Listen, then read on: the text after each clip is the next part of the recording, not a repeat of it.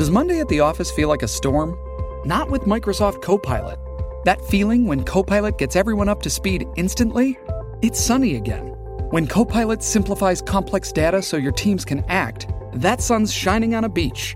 And when Copilot uncovers hidden insights, you're on that beach with your people and you find buried treasure. That's Microsoft Copilot. Learn more at Microsoft.com/slash AI for all.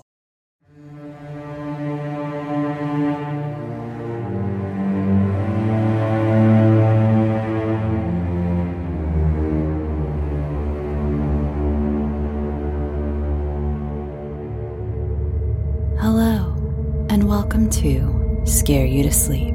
I'm your host, Shelby Scott, and I'm here to read you a few bedtime stories. This week, I was so honored to be asked back to the podcast Watch If You Dare, where Derek, Aaron, and I all discussed the popular found footage horror movie, The Taking of Deborah Logan.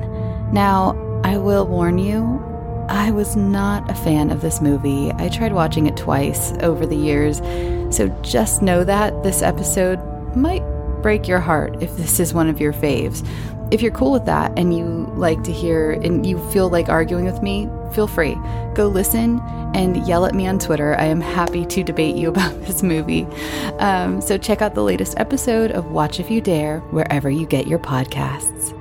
Also, that stream I mentioned a few weeks ago with my lovely friend, the Witch of the Wood, is now available on YouTube. I will leave the link in the show notes for her channel, in that we discuss the horror movie, the cosmic horror movie, Event Horizon. And remember, if you're a fan of this show, you can support me on Patreon if you'd like.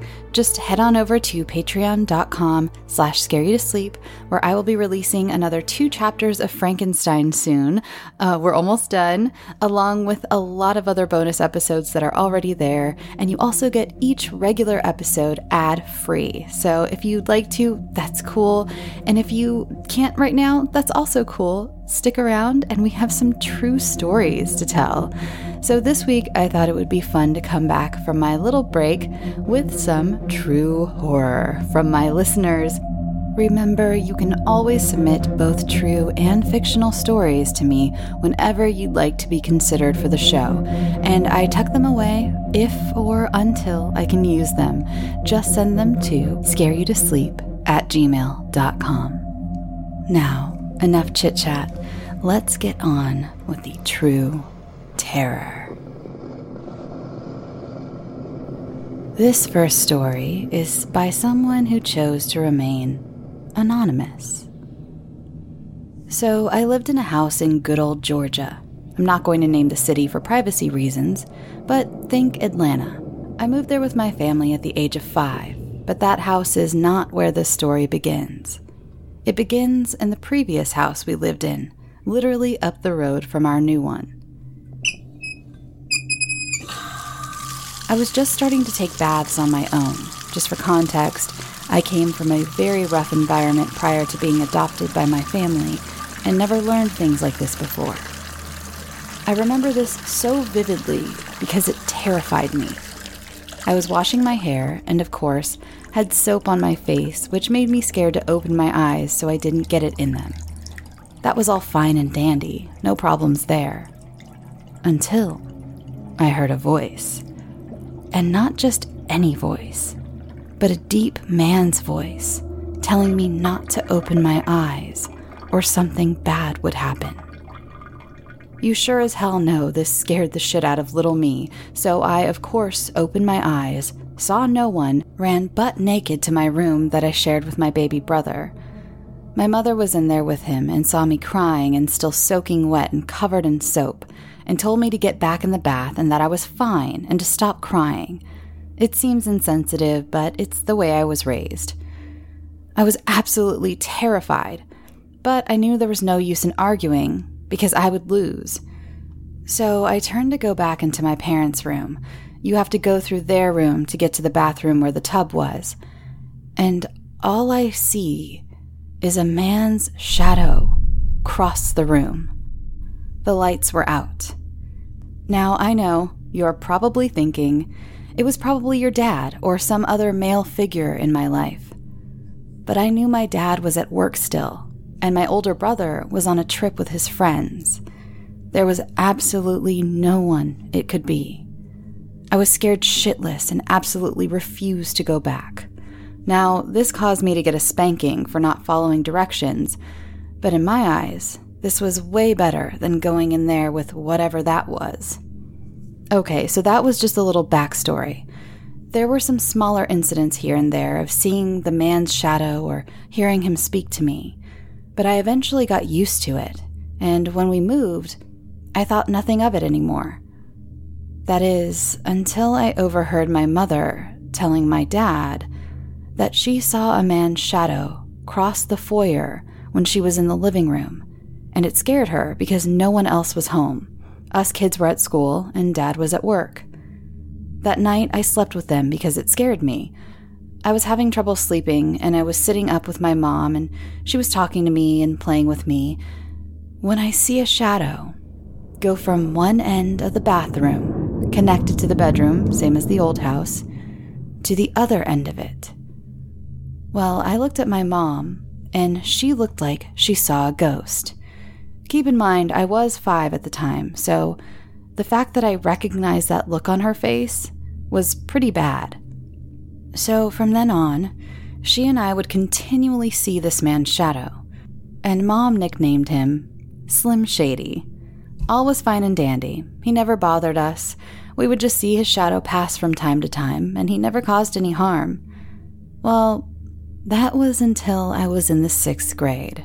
I was home alone in the morning, getting ready for school. Everyone else had already left for work or school, and I was there because the middle school bus picked me up around 7:30. So I had about 30 minutes to kill when I heard the loudest boom coming from my parents' room. I immediately run up the stairs and see that their bedroom door is closed. At this point, I'm thinking intruder because what else could it be? Well, I call my dad and he tells me to go look, that it couldn't be an intruder because they couldn't have gotten in through the third story window. So I'm like, yeah, that's logical. So I make him stay on the line while I open the door. When I tell you, the room was trashed. I mean, it was trashed. All of their drawers were open, the sheets pulled off the bed, and that big boom I heard the freaking elliptical, that machine you walk on, that they kept in the corner of their room, was on its side. Needless to say, I absolutely flipped my shit. I completely thought that there was someone in the house because how else would this have happened? I run out of the house and call the police per my dad's demand, and they get there and search the house top to bottom. Absolutely no one in the house other than me. No unlocked windows or doors we didn't notice. No way anyone was in that house other than me. So, who does that leave me to blame? Slim fucking Shady. So, that was that incident. This is another incident, and the last one I'll share, unless further requested. This happened about six years ago when I was in high school. My mom and I, dad was out of town, we're up late having a movie marathon of great movies. Think Pretty Woman and Steel Magnolias. We were up until around 3 in the morning when we decided to crash. I end up staying on the couch, being too lazy to move to my bed. I fall asleep pretty easily, and I'm just out for a couple hours. I wake up to someone whispering my name. I'm confused because I just woke up, obviously, and groggily I look around the living room. That's when I see it the outline of a man standing in the entrance of the living room. And there's still someone whispering my name. I freak out and reach for the lamp and switch it on. And no one, absolutely no one, is standing there. No one around the corner of the wall, just no one. I decided to nope out, and I'm not even ashamed to say I went and crawled into bed with my mom and spent the night with her because I was too damn scared to sleep on my own. Mom says she still sees Slim Shady every now and then, and he's never malevolent. but I have a feeling he didn't like me all that much and found much joy in scaring me for 13 years until I moved out. This next story comes to us from Claire P.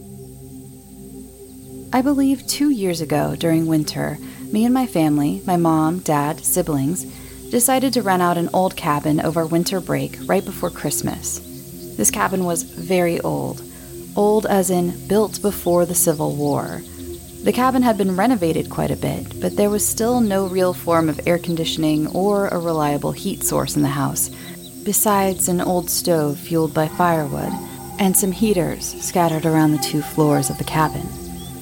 Me and my siblings were absolutely devastated to be there because we had no Wi Fi and the internet was our entire life back then, so we decided to go on a walk in the woods next to the cabin. So we walked past the giant fireplace, old shed with tons of Donald Trump posters on it, and then into the woods. Immediately when we got into the woods, we got the shivers. We didn't know if it was just because it was cold or we were freaked out, so we just shrugged it off and kept walking in the woods. There were paths in the woods. We just had to walk back a little while so we weren't lost at all. We just got scared.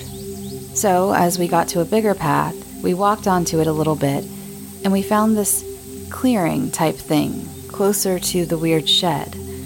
In this clearing, there were three pine trees with mugs, old Barbie dolls, and Christmas ornaments. We loved these trees when we saw them. We found them hilarious, I guess. We just had thought they were some kind of joke, but they were pretty cool. So, after we walked out of the woods, we went back into the cabin and told our younger siblings about it, and they loved it too, but we got tired of it and decided to explore elsewhere.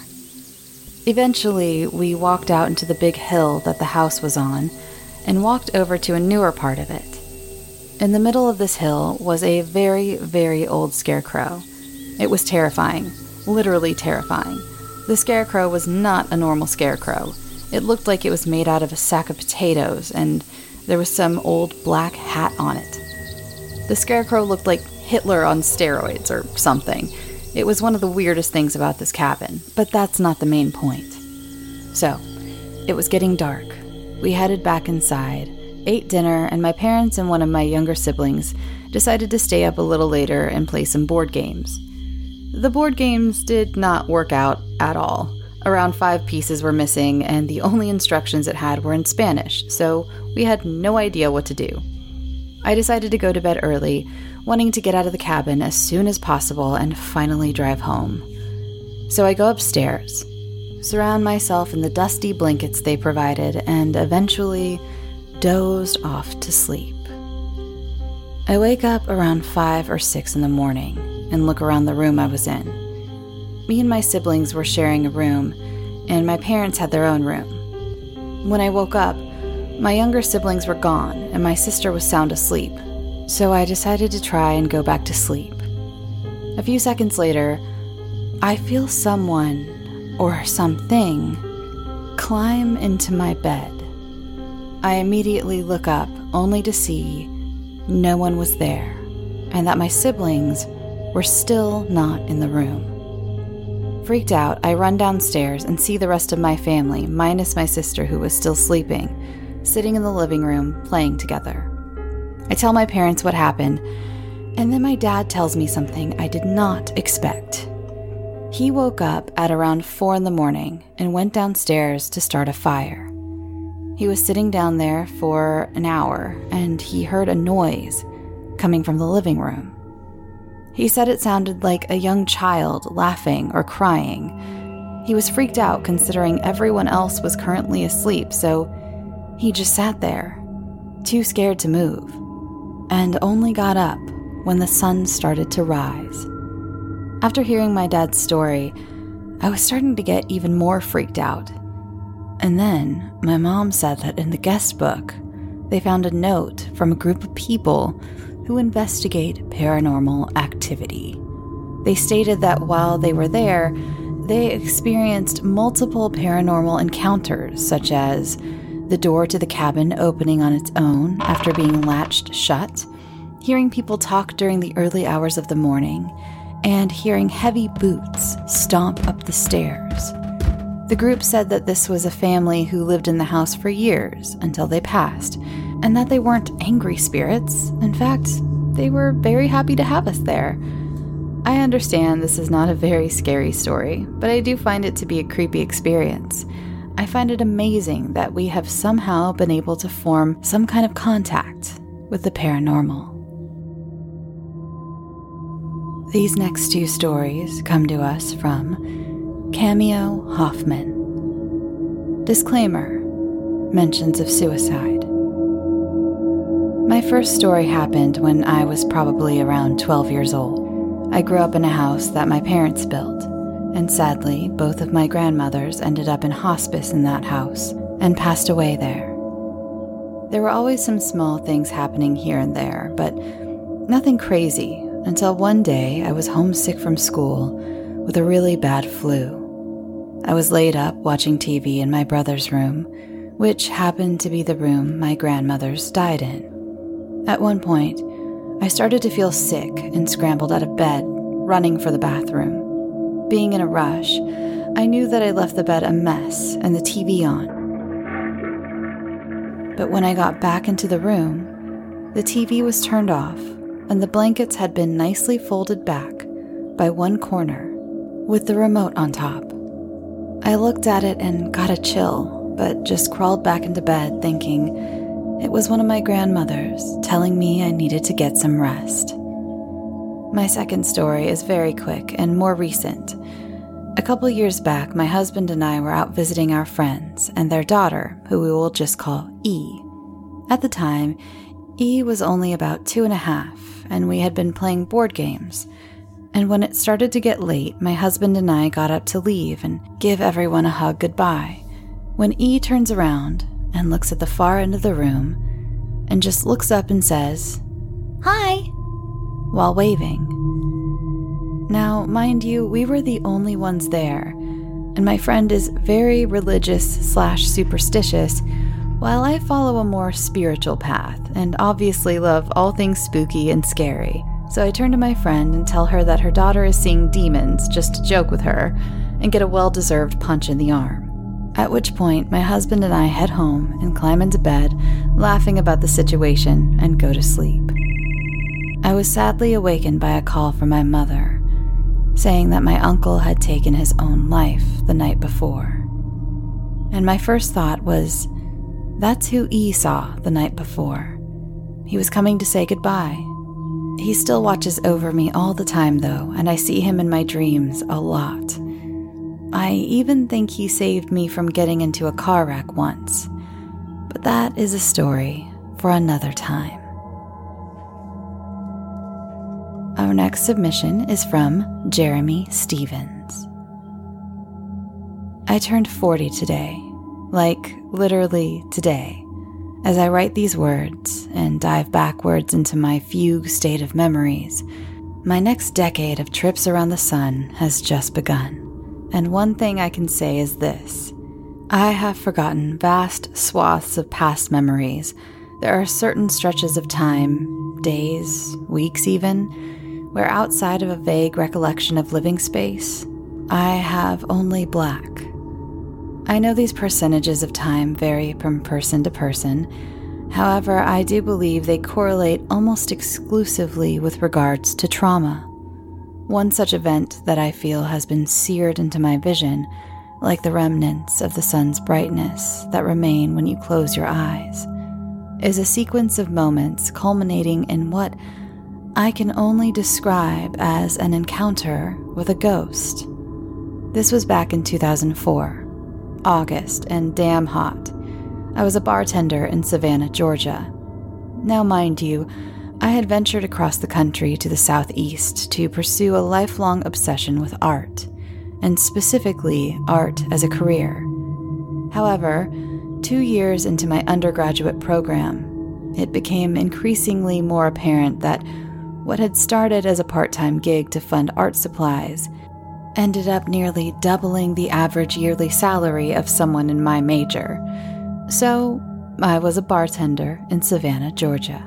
I had stumbled onto quite possibly the greatest deal of my life in finding a two story townhome built in 1930, right in historic downtown Savannah, and I could afford it on my own. I moved in on a Monday in May. I remember because the flowers were popping all around the city like tiny, quiet fireworks. That following weekend, I had just finished a nearly 12 hour run at the bar.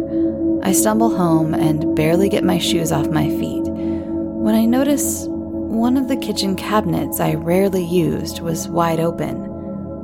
I remember thinking it was odd because there wasn't really even anything in there.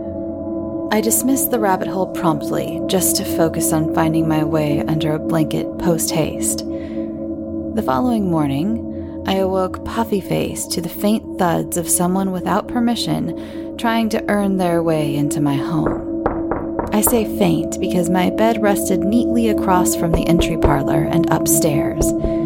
Even still, the sound of the knocking was only heard at all thanks to the thickness and stubbornness of the wood used to build all 23 of the home's internal and external doors. Upon gathering my sanity and rushing to open the front door, I feel as if I momentarily spot something of substance as I jog past the half bathroom oval mirror. The door, however, now has my full attention simply because at this distance, the thuds had become gunshots of fist on wood. I open the door to find the otherwise breathtaking profile of my new girlfriend, scrunched into what looks to be an irredeemable scowl. Thanks for breakfast. It was 11 a.m. Shit. I briefly attempt to scramble a possibly life altering rebuttal into non oblivion but almost instantaneously collapse into an attempt to explain why we had arrived at that specific moment in time. I honestly worked 12 hours, came home, and crashed. This is the first daylight I am seeing since two days ago. I'm sorry for being shitty. And that is when my vision distorted and reconvened itself to the moment with the cabinet. But as is common to this life, little works out perfectly. Olivia, new girlfriend's name, greets my hastily cobbled apology with a quick onset and distribution of angry emotions that, at their apex, led to her storming into the kitchen and opening, then slamming a lower level cabinet.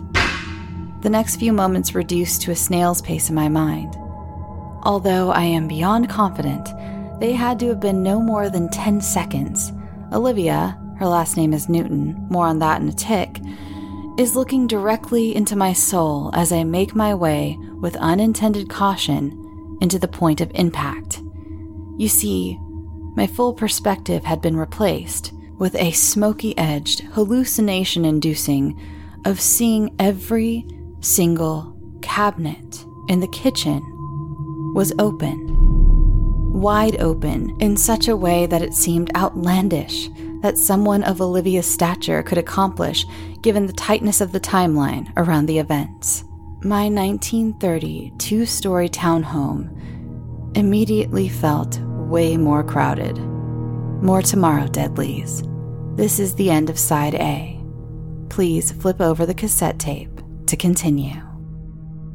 And Jeremy said he would have that second half for me in time for the next True Horror episode. So, keep a lookout for that. Next is a little change of pace from paranormal to human based horror. This comes to us from Carrie. The following is a true story of something that happened to me in December of 2021. On the day this incident occurred, I had worked my usual 9:30 to 5:30 day job. Being December in the southeast US, it had already long since been dark outside by the time I made it home, nearing almost 6 p.m. by that point. There is an Asian grocery store in the city that I live in that I shop at regularly. On this particular day, I really needed to go. I've gone by myself on occasion, typically when my boyfriend, let's call him A, doesn't feel like making the drive through traffic and following me around the store. I was tempted to go by myself this night, but seeing as I am a 28 year old female in a crowded city, going anywhere by myself, let alone in the dark, is mildly frightening to me. I know we've all heard the horror stories, especially as listeners of a spooky podcast, so it's fair to assume that I definitely preferred the company. However, I wasn't going to push the issue if he didn't want to come, as I didn't feel like altering the pleasant mood of the evening. Thankfully, he did actually feel like enduring the trip this time, as he also needed to go to the sporting goods store for something. I will admit I felt relieved that I wouldn't have to go alone, not just for the sake of secretly desiring a pseudo bodyguard should anything go awry, but because I do truly enjoy his company doing anything. By the time we make it to the store, it is past 6:30 and unfortunately due to COVID, this store like many others changed its hours and now closes at 7. Hating to be that guy, but having no other choice given my work hours, we go in with the intention of being quick. Also, because of the new hours, we decided to hit the grocery store first, even though it was farther out of the way and less convenient driving and perishables wise. When we get there, A has to use the restroom, so I decided to begin shopping so he wouldn't have to wait as long for me. I head straight to the produce section, bending down to analyze the new assortment of tasty mushrooms on display that I could add to my kimchi jjigae. The store isn't overly crowded at this time of night, midweek. There are a few random shoppers in for what I assume are also their last minute desirables before closing time, with no one in particular standing out to me. But, ashamed as I am to admit, I do tend to be a bit less willing to look random strangers in the face on days when I'm not wearing makeup and not feeling as presentable and confident as I prefer to be. This was one of those days. A cart of goodies, and about 20 minutes later, we head for the checkout line and leave. We drive the roughly 20 minutes across town to the sporting goods store, this store was even more empty than the grocery store had been, and I had only noticed one other pair of people inside, besides the employee sweeping the floor. A needed one thing, and we were in the store for literal minutes as we headed straight for the spot it would be located, and upon realizing it was out of stock, paced that area to ensure we hadn't missed it, and then made our way back for the exit. This store, however, is set up with specific enter and exit doors that are spaced somewhat far from each other and slide open only if triggered from the proper direction. As we are making our way to the proper exit door, I notice from my peripheral vision the two other individuals walking very quickly from the direction we came and heading for the other incorrect set of doors. They approached them with such a brisk pace, expecting them to open, that they had to do the awkward, immediate stop before walking right into the closed doors. Being afraid to make eye contact with anyone today, or feeling for what I can only imagine is an embarrassing situation they've suddenly found themselves in, I avoid looking directly at them and attempt to give them the benefit of thinking a random stranger didn't just witness the mistake, thus saving them any potential further embarrassment. They pick up the pace and jog to the proper exit as we head out to the parking lot. As we're leaving the store and heading for our car, I can hear them speaking in Russian from some feet behind us. As I mentioned, I had not looked at them yet, even in this moment. They were walking behind us, and turning around to look at them would have been blatantly obvious. A, however, did. And as we were leaving, I was becoming fascinated by listening to them speak. I notice his pace pick up slightly as we were getting closer to the car, and I match it, assuming he's just ready to be back home. We get into the car, and as soon as our doors close, A turns to me and in a serious tone asks me, did you notice that? To which I reply, puzzled by his now serious tone after a so far seemingly relaxed evening of shopping, that they were speaking a foreign language? He says, No, not that they were speaking Russian, but that those were the guys from the Asian grocery store. Noticing that A, a man who tends to be very lighthearted and finds a way to make a joke out of anything, is now serious and worried about something that could just be a coincidence. I ask him to elaborate. He explains that he noticed them in the grocery store shortly after we arrived, and that they did not buy anything and left immediately after we checked out. Thinking back on this newly realized situation, He recalled noticing them looking at us in the sporting goods store from a short distance and not actually shopping for anything, unlike how we were looking for a specific item. He also noted that he believed they had followed us across town from the other store after having entered and then left just after us. Normally, this wouldn't be considered too odd, but seeing as how our stops tonight were rather unusual given the order and locations across town so close to the closing times of both stores, the odds that another set of people would need to do the exact same thing at the exact same time and not buy anything at either one, while not impossible, now had us a little spooked. He also noted that he felt them rushing to leave through the closed doors, even though they were clearly marked with a not an exit sign at eye level. Felt like they were trying to beat us outside. I chuckled and mentioned how I tried not to look at them when it happened because I figured it was an embarrassing mistake. However, A said that he had been looking directly at them as it happened, and they had been looking at us. This entire exchange took only about two minutes, and as we finally began to exit the parking lot, we noticed the car turn quickly to follow us out, as if they had waited for us to start driving again. A makes a left out, followed by an immediate left through a traffic light that is turning from yellow to red. The car, instead of stopping, as they approached the light seconds too late to legally make the jump through it, ran the red light to follow us. Now, even more worried, A decides to run the traffic light two lights down in order to potentially lose them later down the road. Asking him why, he explains how very obviously they were in fact following us, based on their rush turns and light running behind us, with many other potential directions to have driven instead. He drives a short distance and turns into a parking lot of a big name hardware store in an attempt to safely lose them and not allow them to follow us to our nearby apartment. We sit in the lot for roughly five minutes to allow plenty of time for them to have surely lost us and head home. The roughly five minutes home are silent. We didn't even listen to music, which is unusual if A is driving. By the time we're nearing our home, the spooky and awkward situation has left my mind. We park and I get out to unload the groceries, and A is still very worried.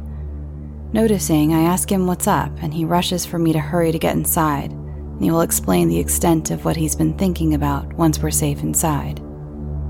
Obviously, this fills me with fear that they had followed us home, and I feel the flush of fear run through me as I quickly walk the few yards into the apartment. As soon as I get inside, my cat, aka my son, we'll call him Little A, greets us with his usual run to the door and meows as he throws himself at our feet. I put the groceries down and push for A to finally explain what had him so worried. We sit on the couch, little A joining us for our tardy evening cuddles. Our Christmas tree illuminates the room in an array of rainbow lights that fade to white and back again as he begins to explain the evening's events from his perspective. When we entered the grocery store that evening, we turned right and made our way for the produce section. I stopped to begin shopping as he went further down to the restrooms on the other end of the long produce aisle. Upon leaving the restroom a minute later, he could see me leaning forward looking at the mushrooms, and one of the Russian men standing behind me a couple feet and looking me up and down. The man had not realized A and I were together at this point, and A, taking it as a compliment that someone was checking out his, from his perspective, attractive girlfriend, smirked, and turned the other way to grab an ice cream bar from a cooler and then walk back to me. As he turned around with his ice cream a mere moment later, he noticed me still leaning forward analyzing the packages of veggies. However, he saw the second Russian man walk up to flank me from behind and slightly to the side, with his partner who was still standing behind me. He noticed them looking me up and down, and looking to each other nodding and silently speaking to each other in a way I wouldn't notice. As a once seemingly humorous situation was now turning weird, he continued to walk back to me. Once the men noticed him approaching me, they quickly walked to the aisle over and away from us. However, after the way the night transpired, he recalled them hanging out the ends of the aisles we were shopping, or ever one aisle over from us and never picking up items as if they were truly shopping for something. They would look at me periodically and face the shelves and speak to each other in Russian, hence why it stood out to him when he heard them speaking at the sporting goods store. After we waited in line and checked out, he noticed them leave without buying anything right after we exited the store. Without the knowledge of how the rest of the trip would transpire, it was easy to write this off as just two friends just hanging out in a grocery store, which by itself is not an unusual sight. As he explained all this to me, I could feel the fear of what could have happened that night had I actually gone to the store alone, welling behind my eyes and tightening like a knot in my chest. I feel it even now as I write it down. I couldn't believe I hadn't noticed two random men eyeing me up at such a close distance. It is very unusual for me to have my guard so low out in public. I guess I just had a false sense of security in not being by myself there. I could see how it really only takes a second for a normal day to go wrong, and I was so thankful to be safe at home with A and my son. A and I truly believe they followed us across town to the sporting goods store and continued to stalk us there, only to quickly attempt to leave behind us and try to follow us in their car again. It's hard not to wonder what they were up to or what might have happened had I been alone that night, or even left alone for a second time during the course of the trip. I'm just so thankful I wasn't and that A wasn't afraid to assess our surroundings and act fast. TLDR, I went to the grocery store with my boyfriend and was almost abducted by two men. You know, one thing I've always struggled with is finding time to manage my finances. At the end of a busy week, the last thing I want to do is spend time budgeting all of my expenses or tracking down customer service teams to cancel old subscriptions I no longer use. Plus, I am not the best with numbers. But now, I use Rocket Money and it does all that for me. Rocket Money is a personal finance app that finds and cancels your unwanted subscriptions, monitors your spending, and helps lower your bills so that you can grow your savings. With Rocket Money, I have full control over my subscriptions and a clear view of my expenses. I can see all of my subscriptions in one place, and if I see something I don't want, Rocket Money can help me cancel it with a few taps. I love how the dashboard shows me this month's spending compared to last month, so I can clearly see my spending habits. Plus, they'll help me create a custom budget and keep my spending on track. Rocket Money will even try to negotiate your bills for you by up to 20%. All you have to do is submit a picture of your bill, and Rocket Money takes care of the rest. And I know you do not have the time or mental bandwidth to deal with customer service, but don't worry, they'll deal with customer service for you. Rocket Money has over 5 million users and has saved a total of 5 $100 million in canceled subscriptions, saving members up to $740 a year when using all of the app's features.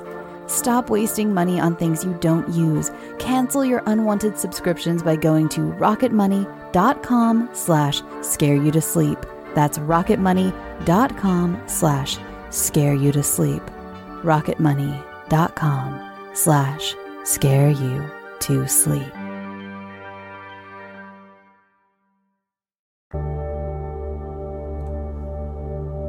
This submission comes to us from Danielle. I have a true horror story that actually happened when I was just a baby. This, of course, is not from my memory, but my mother's memory. When I was about one, my parents lived in an apartment on the north side of Chicago. It was my mom, Maria, and my dad, Odell, me and my two older sisters, Jasmine, age six, and Amanda, age five. My mother never liked this apartment for some odd reason. She said it always gave her this creepy and paranoid feeling. My dad at that time worked nights, so my mom was left alone at night with my sisters and I. At night, if she had to wake up to make me a bottle, she had the same exact routine. This was because the hallway she had to use to enter the kitchen from her bedroom was what she feared the most.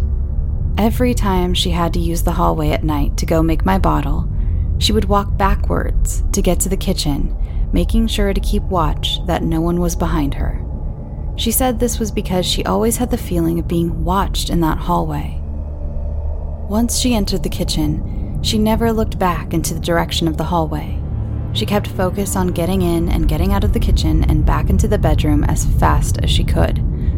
She said she just always knew that if she would look back in that hallway, she would see someone or something staring back at her. She always had the feeling of eyes on her back. Once she was done in the kitchen, she would take a deep breath, keep her head down, eyes to the ground, and run as fast as she could through the hallway and back into the bedroom. She did this for months without telling my dad how scared she was at night. She didn't want to worry him. She thought maybe it was just all in her head. There was a point, though, where she just couldn't keep quiet any longer. She desperately started asking my dad if they could please move out of the apartment. There was no way she could stay there any longer. She feared for her safety and the safety of my sisters and I. She began telling him the feelings that she would have at night and how afraid she was. At the time, my oldest sister Jasmine was around six years old.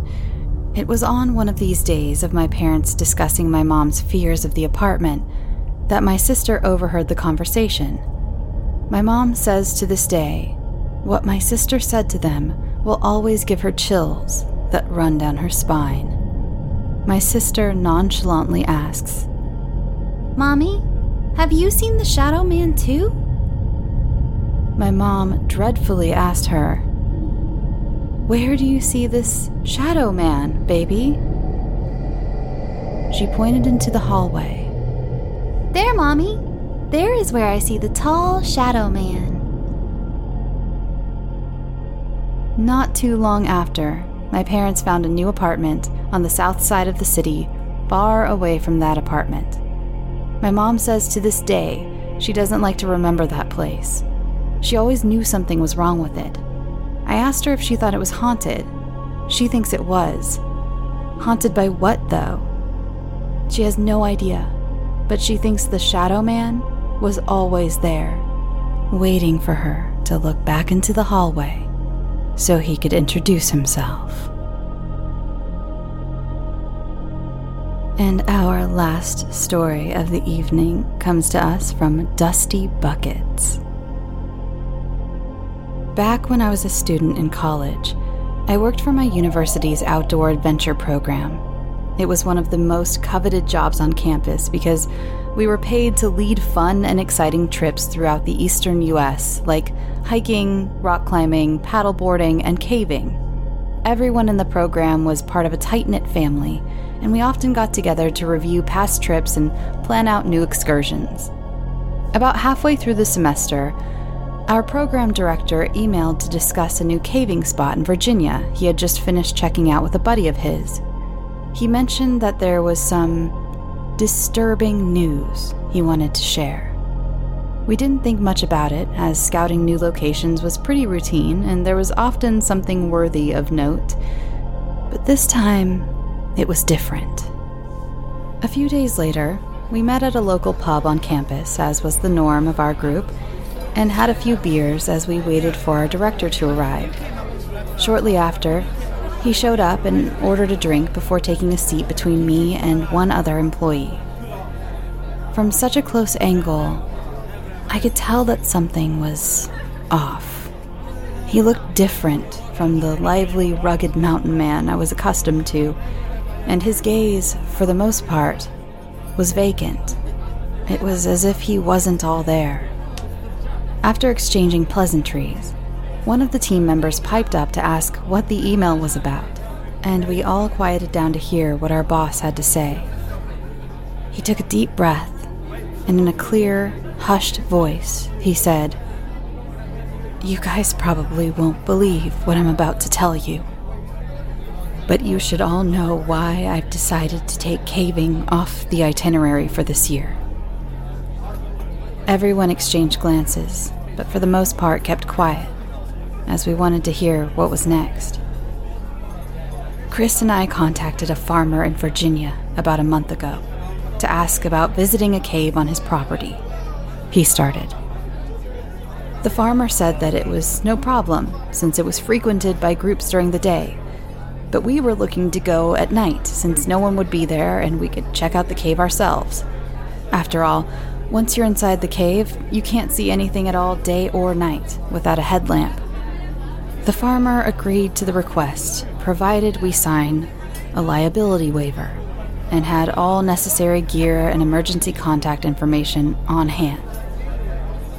That takes us to this past weekend, he continued. Chris and I left around Friday evening, which placed us at the farm around 1 a.m. on Saturday. As expected, not a soul was in sight, and we were able to set up our ropes and begin rappelling in under an hour. The entrance of the cave was deep, around 90 to 100 feet, and every move we made echoed throughout the opening. We finally touched down on solid ground and began to look at our surroundings. The room was vacant, with the exception of a narrow opening about 50 feet away, going further into the cave. So we continued. For 15 minutes or so, the narrow hallway remained practically the same, with a few minor twists and turns. Chris and I got so caught up in exchanging stories and jokes that we forgot we were entirely alone, which is why we were so surprised when the cave opened up. Upon reaching the end of the passageway, our headlamps illuminated the main cavern the size of a soccer field. The sheer size was overwhelming. But that wasn't what caught our attention.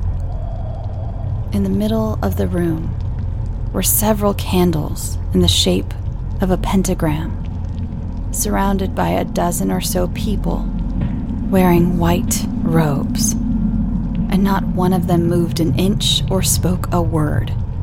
The only movement was from the shadows flickering in the candlelight.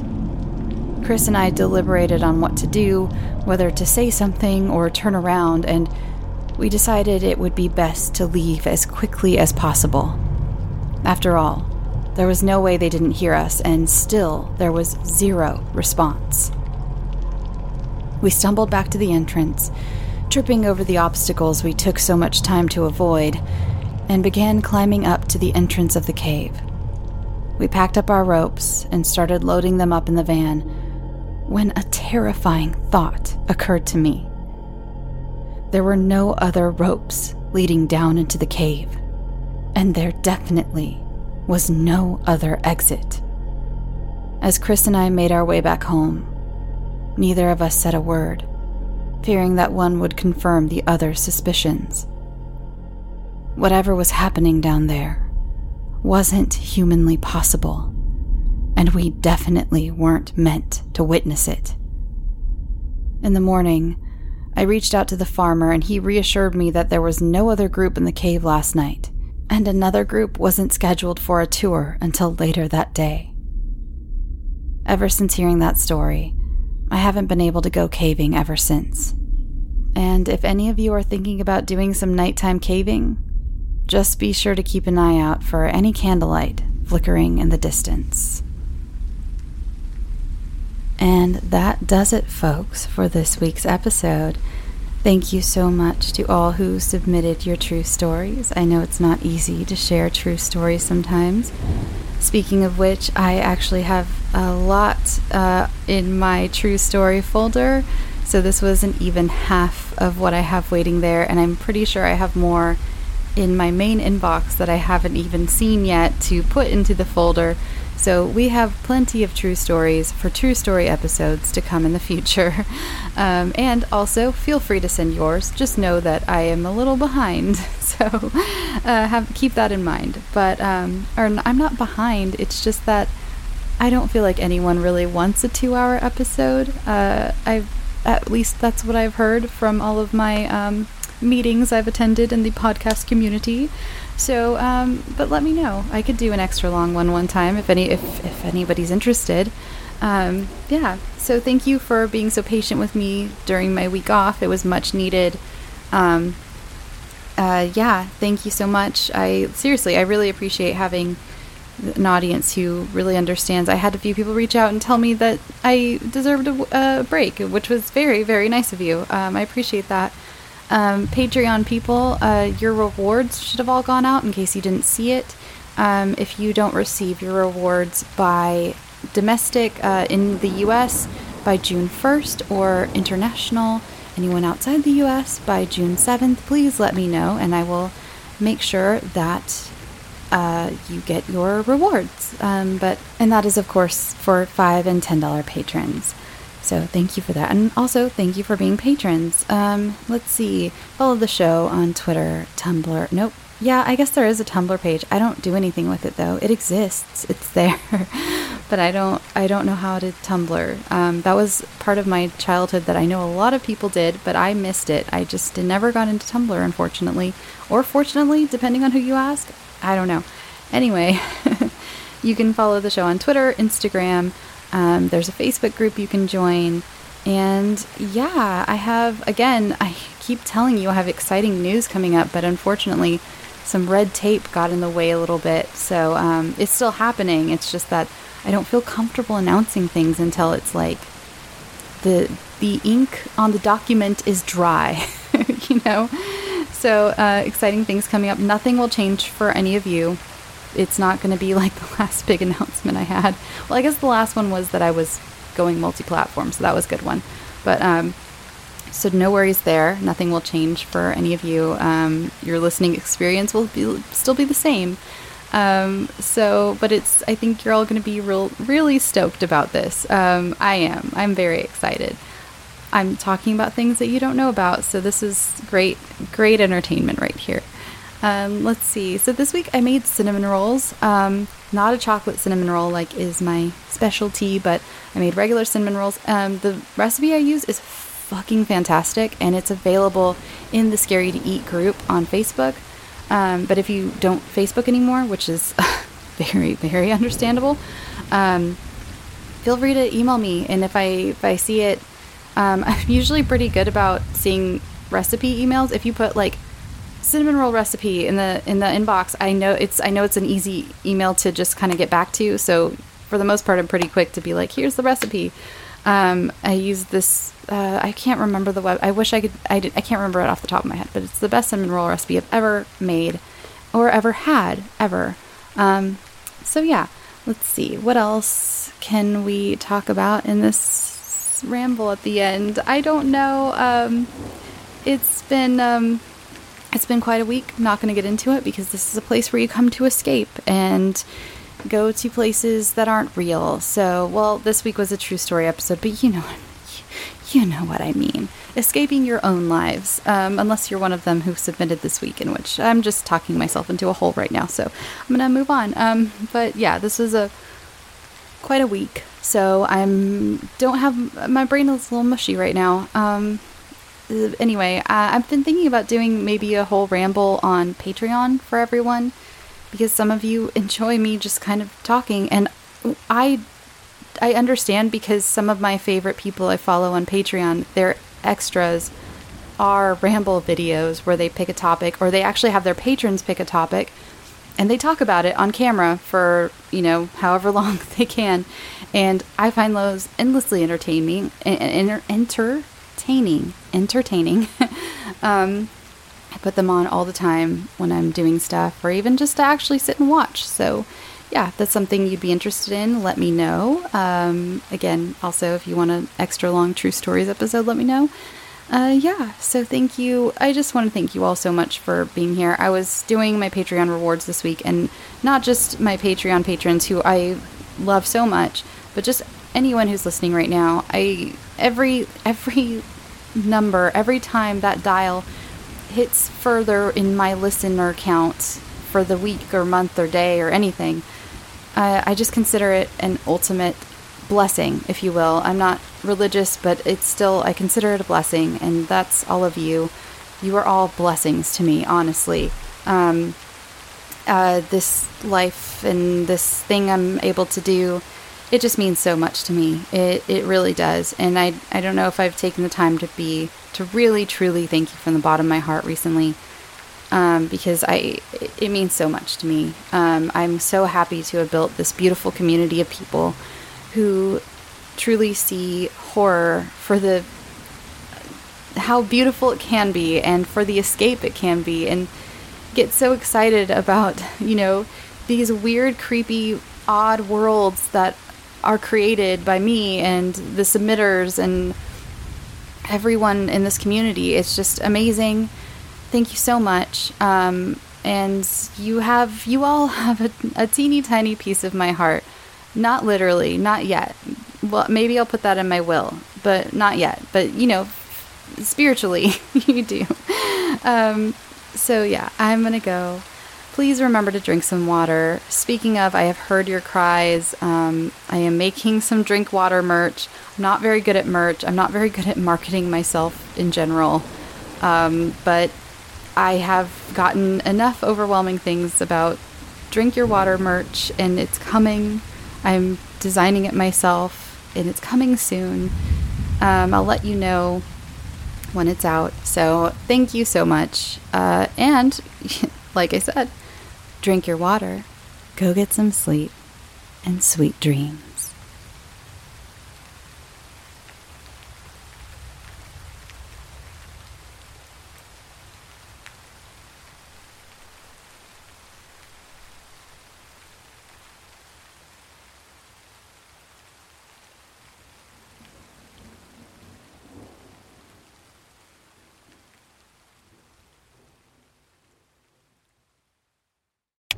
Item number SCP 5186. SCP 7160. SCP 7533. Object Class Euclid. Keter Safe. Special Containment Procedures spreading across the hemisphere and kicking up vast amounts of ash and dust. the only thing I could hear was at 7219 laughing. Do you remember your name? oh i have a memory of a memory Heartland Counseling. Appointment update. I feel them again. Heartland Counseling. Appointment update. They're in my ears! Heartland Counseling. Appointment update. Nobody understands! SCP Archives is a weekly fiction podcast. Each episode, we dive into the strange, the unknown, and the. Find us on Apple Podcasts, Spotify, or at scparchives.com.